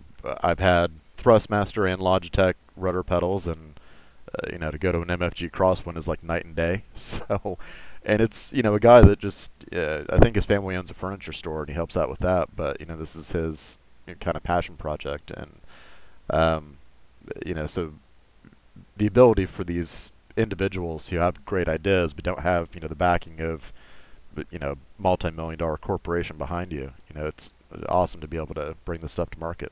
Yeah, it's really cool. Um, just for reference, the the movie I saw was called Objectified, and I saw it probably like ten years ago, and it was about, um, and it, it talked about industrial design and kind of talked about how uh, you can, and, and and again, this was more in terms of some companies and people that would make chairs and how the entire design process would bring it to fruition. But you know, it's funny you were saying that uh, about, you know, three D printers and some of the tools that are enabling folks today. And, you know, I got a three D printer in the house, but this one person that really blew away was my father. So my, my dad came and he saw it, and I said, he goes, well, what's that? And I explained it to, to him how it works. And he just couldn't get his, I couldn't, you know, it was, it just totally blew him away that you could actually do something like that. Yeah. I mean, and the crazy thing is I, I actually make a lot of parts in aluminum. Uh, just for my own D I Y projects, and I have a, a furnace, or a little foundry, that I use for melting down aluminum. And I use my three D printer and print it in castable resin. It's a resin that actually melts away. So it's uh, lost wax casting is the, the process that I use. So I'll create the part as well as the, the tree, uh, you know, to connect it for a pour spout, essentially. And I'll three D print that, cast it in uh, plaster of Paris, melt out the, the castable resin, and it leaves a hollow void for the part, and then I just go outside, fire up the furnace, and I've got a metal part. So, I mean, to be able to do that at home to me is fascinating. I love that kind of stuff. Um, th- and I'm actually working on a, a new project. It's going to be essentially a, a replica of the F fourteen Tomcat's ignition panel. So it's going to have a magnetic auto return to center switch, mm. which is kind of a big deal because there's not many of them out there. Uh, there's a few D I Y projects on the, the internet that you can find to make your own, but um, I'm kind of excited to actually put it in a, a more production-worthy package and be able to ship that out.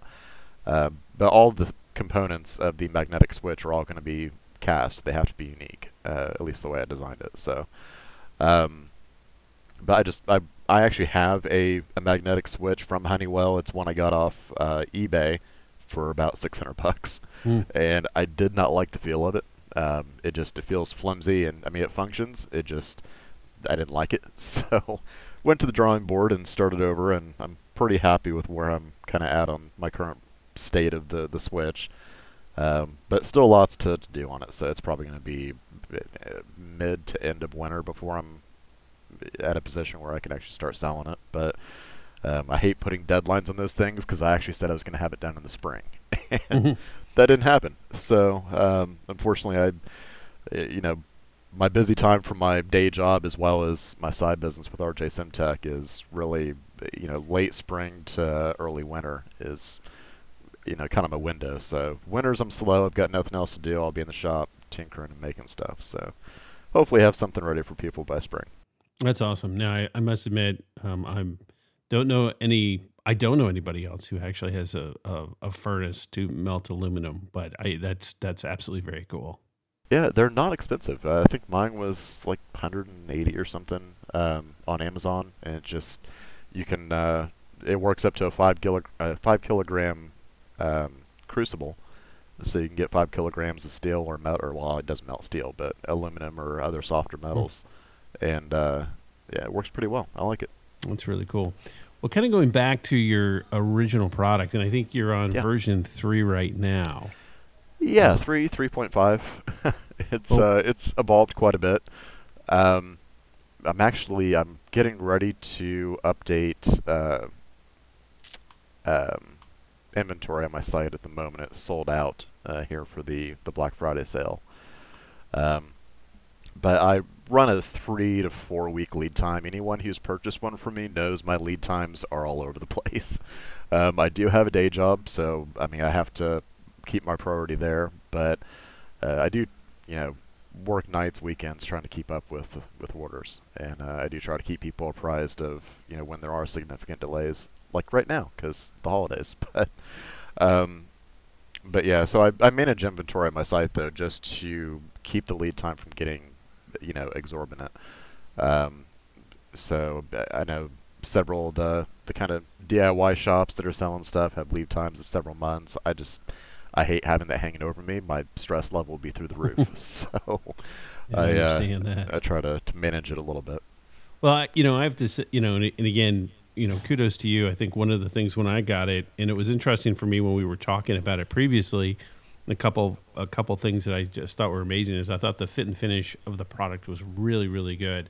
And well, I think, you. Uh, you know, co- and, and again, it was sort of having been a an ad hoc three D printing guy myself, it was interesting to hear about your process of of of resin printing it and yeah. pulling it together.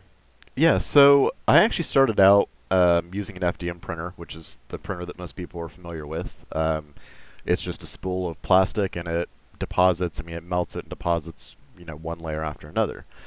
Um, I wasn't hugely fond of the appearance of it. Um, structurally, it was fine. Uh, You know, it wasn't overly heavy or anything like that. It just, I didn't like the look of it. And it also limited the shapes I could make with it.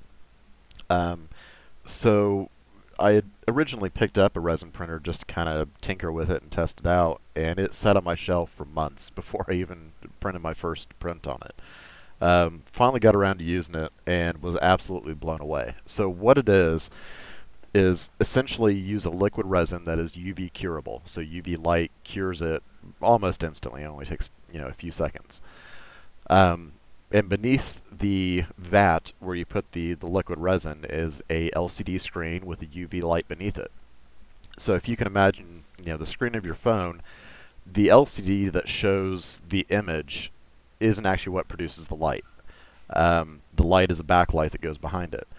Uh, so what the resin printers use is a monochromatic L C D screen that displays the shape of each layer, and or at least a void of the shape of each layer, and the U V light underneath is constantly shining, and so the whatever is not filled in on the L C D screen is what is displayed to essentially the layer um, for that layer, and then you know the L C D image goes completely black. It lifts it up, raises it back down.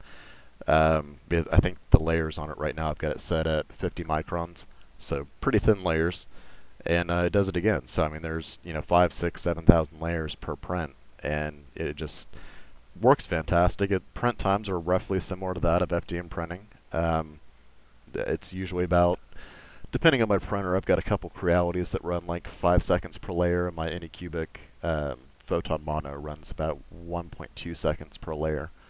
Um, and then obviously the time to lift it up and raise it back down between each layer. So, um, but the process works out fantastic in terms of finish um, mm-hmm. because you don't see the layer lines. What you do see is kind of a wood grain finish from the edges of each pixel of the L C D screen. Um, but other than that, I mean, the the print quality from F D M to resin was, it blew my mind. So I decided to redesign it from scratch, and that is the, the version we have now. So.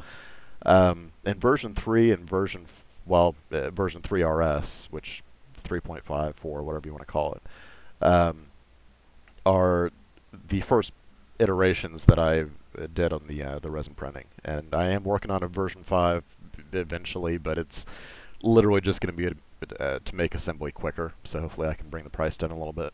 Um, so we'll see how that goes. But um, and we're actually going to do away with having two versions. So version three is a little bit heavier. Um, the battery is uh, sixteen hundred milliamp hours, and the R S has a fifteen hundred milliamp hour battery. So very similar run times, eight to ten hours, give or take. Um, and they're rated for a thousand charge cycles. So you know the battery is not replaceable. It should last for quite a while. Um, and I actually purposely kind of overrated the batteries a bit, just so that as they age, even though the battery life will decrease, you know, over a period of years, it'll still be a usable battery life for quite a long time. So I think at the uh, both batteries are rated at a thousand uh, charge cycles at eighty percent, meaning that after they go through a thousand charge cycles, you still have eighty percent being your full capacity. So um, you know, that's still plenty for you know your average session on uh, D C S or Star Citizen or you know whatever it is you play, and uh, so I'm, I, I I've had mine for at least this iteration of it for about a year now, and I'm still getting about eight and a half hours on it. So uh, you know I don't foresee longevity being too big of an issue, but again I haven't had them long enough to, to really test the uh, the full you know what they're like after yep. five or six years. So.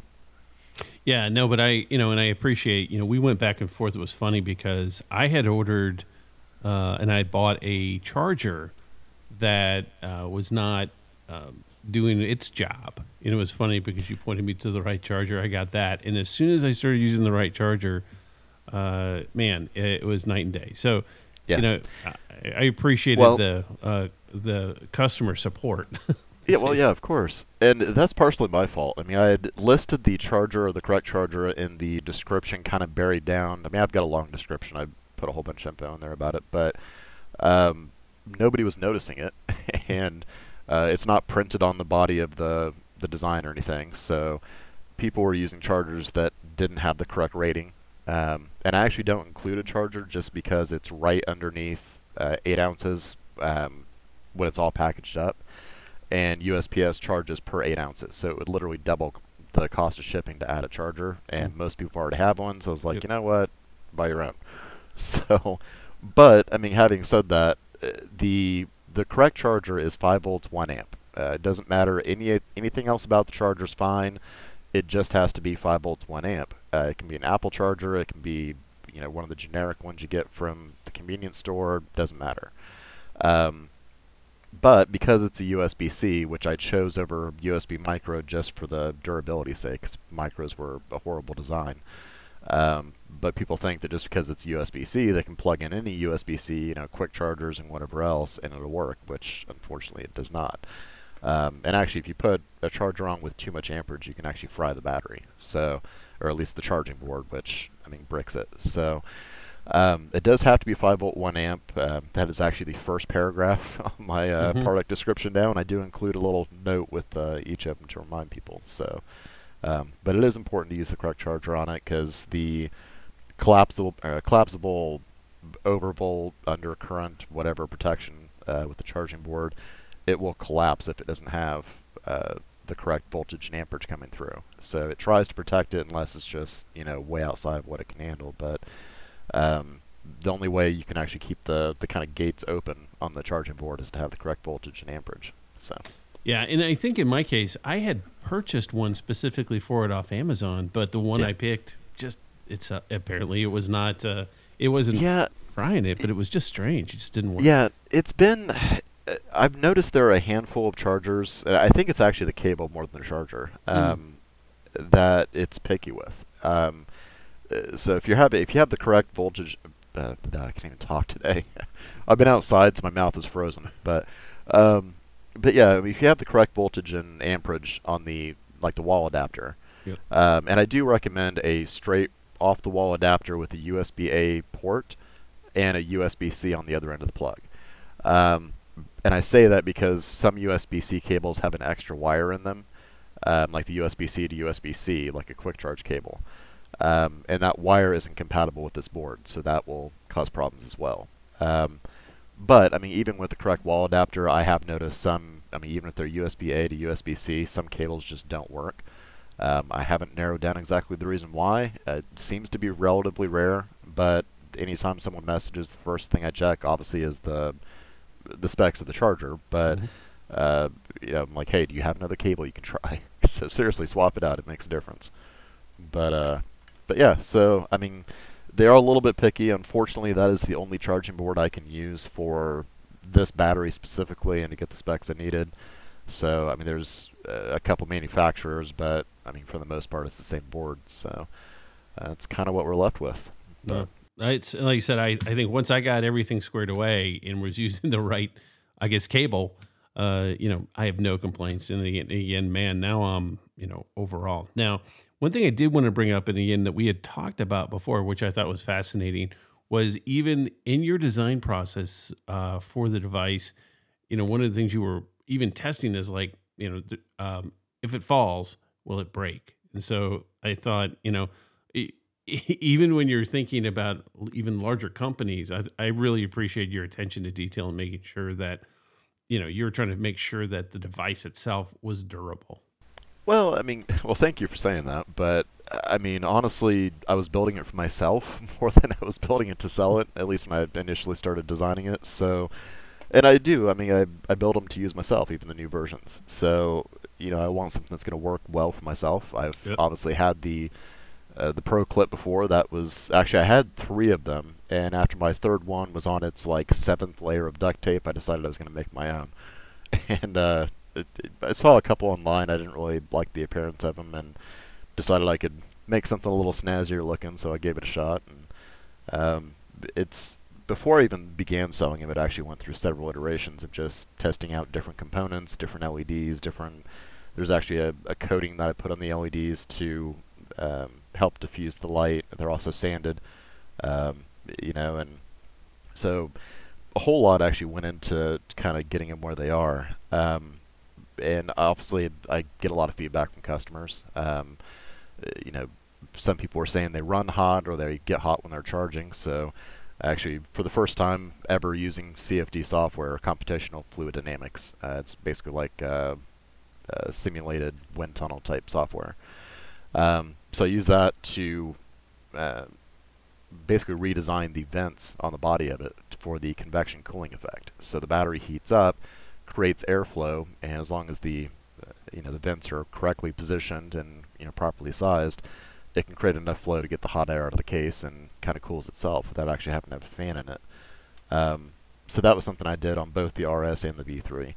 Um, so they do run a lot cooler now. Uh, they're cooler when charging. I mean, they do get warm, I mean, obviously, but uh, nothing that's going to feel like it's burning up or anything like that. Um, as far as dropping them, obviously the, the Pro Clip was a little on the fragile side. Um, it's not indestructible. I mean, I recommend against dropping them, but, yeah. and if, depending on the angle, if it lands directly on the tips, it's most likely going to break one. And I actually designed them to be straight uh, for a little bit before they start curving into the body, just so it has a place to break and be taped if, you know, necessary. So um, as long as it doesn't break the wires, it should be okay to just tape it up and keep using it. Um, but it's actually designed to be usable after being taped. You know, you don't have to have one kind of wiggling around on the end every time you move your head. So um, I'd actually designed the the mounting arm. Uh, actually, this is probably the seventh or eighth version of the mounting arm, but um, I actually designed it to press up the bar, press up against the body a little bit to spread out the impact in case of a drop. So, um, I mean, if it didn't do that, my first iteration of this kind of design, um, at least with the resin printer, it was breaking off the mounting point whenever I would drop it. Um, and it still will. I mean, if it hits, you know, at the wrong angle, or if it hits, you know, if you drop it from a high altitude or throw it against the wall or whatever, mm-hmm. you know, it's going to still break. But it, by giving it some pressure against the, uh, you know, the body, it was able to spread out the impact a bit and seems to be a little more durable. So um, certainly more durable than the Pro, Pro Clip, but I mean, you know, it's not indestructible, so don't go uh, seeing how yeah. far how I far you gonna, can throw it before I, it breaks. Yeah, but. Just to clarify my point, I appreciate the thinking that went into it in terms of, yeah, yeah. Uh, but but please, folks, don't. This doesn't mean it's indestructible. It is plastic, it, you know. Yeah. I mean, there's only so much you can do with a, a resin printed, you know, plastic part. But I mean, they are pretty durable. I mean, they're certainly built to last, and you know. If, I've actually replaced some that do get broken, and uh, you know, mounting arms rarely do get broken, but when they do, I'll just ship one out. I mean, I'm not uh, too concerned about it. So that's cool. Well, um, so I wanted to also uh, uh, just sort of sort of finish up and say, hey, obviously, um, when I started going down this road, I appreciate it. Obviously, I'm a fan of the product, but for me, it was kind of great to be able to untether myself with the wires on my headset. And again, I'm not a V R flyer at this point, so I've really enjoyed it. So I just uh, wanted to make sure that, um, you know, we could give you a little bit of exposure because this is a great product. Obviously, I'm a big fan. Well, I appreciate that. Thank you. And yeah, I mean, I, honestly, I don't spend really anything on advertising. Um, I've tried before, and it's like, uh, you know, Google advertisement, you'll spend three hundred bucks a month in advertising for like three sales, which made no sense. Right. So I don't, uh, maybe I just need to go to school or something for that, but I don't, uh, I don't mess with advertising. So I'll, you know, I'll post on Reddit. I'm in several Discord channels, and, you know, I'll let people know when I'm running a sale and stuff. And for the most part, it's just word of mouth. And, Um, you know, a few people have done YouTube videos, which boost sales as well, and you know, I appreciate the the video reviews and the podcast interviews and things. So, I mean, that's kind of that's how I get it out there, I guess. So I appreciate that. And I believe he also donated a few uh, for Franksgiving. Yeah, absolutely. Uh, and a big thank you to uh, him and the team over there for supporting the charity. Uh, which we did raise uh, over six thousand four hundred dollars for cancer research and treatment. So a big thank you for uh, R J SimTech and E D and Baltic Dragon and just a ton of other people, Thrustmaster, V K B, and uh, even some just some dudes who were like, hey, I want to I want to uh, contribute. So a big thanks to them. And uh, and Rob, I heard you say that you don't like to be bound by your head. So clearly you've never been to Thailand. But that's okay. I, I, well, I have a lot of issues, and uh, that, that one, you're correct. I have that's not been to Thailand. No, I haven't so. either. I, I can only imagine. Um, all right, well, yeah. we will wrap it up there. I want to say a big thanks to Enigma for taking time out of his day, his busy day of squashing bugs on the Cold War server. And I think I think starting a new job soon or something. I know there's some, some time off you had or you were getting ready to get started. So we greatly, greatly appreciate you taking the time to, to hang out with us and, and talk nerd stuff. No, I appreciate it. Thank you for having me on. Uh, it was uh, good to chat, and uh, I, I was really interested to see what questions you guys had, so I hope I answered all of them. Oh, yeah, absolutely. Absolutely. And uh, as always, Baltic Dragon bringing a sort of quiet dignity to this show, and uh, and Rob Grady bringing neither of those. Um, I, I brought I brought very little to this, and and guys, I, I want to tell you that I do think we need to talk about sky penises at some point here. So uh, I had to bring that back into it. So got to fold. That's it right. right back so in. we we do, and uh, and lose the dignity, but um, maybe the best ones of twenty twenty-two for the next episode. So I'm looking oh, forward to that. Yeah, yeah, we got to get started. Guys, on send our- us screenshots. Oh, yeah. Just send us your screenshots. We will share them on Facebook and anywhere else that fine pictures are displayed for people. Um, absolutely, we need to have our, our semi or our annual uh, Sky Penis competition and hand out uh, Baltic Dragon it, campaigns as rewards. I think that'll be well, volunteers. You really campaign. Need to fold that into one of your missions. Like, okay, okay, recruit. On this flight, we're gonna go create a big Sky Penis. With proper briefing, yeah, sure. And here I was thinking that we had like a really, a really, we were going to show our best face for our guest, and we've let it devolve. But yeah, he's he's he's about to jump. Because yeah, he hasn't so logged out yet, so we're still good. Of course, he lives in but New York we, City. We did well so for fifty-six minutes. Yeah, yeah, we held it together That's for true. As long as we could. Normally, we start with with the bad stuff. It's it's ironic because the last interview that I listened had that joke in there, so it's actually perfect timing. Well, we aim to please. Well, wait, well next time you're joke? on, we'll start with that. Yeah, well, maybe I'll do some creative editing. All right. Well, I think we will wrap it up there. Thanks again, all of you guys, and thanks for those people at home listening to this ridiculous show, sharing it with your friends. Of course, you can support us on Patreon, but you don't really have to. You just have to hit share and like and subscribe and whatever. I don't even. Do we put this on YouTube? I don't even know. Wait, we have a Patreon? Yeah, we have a Patreon.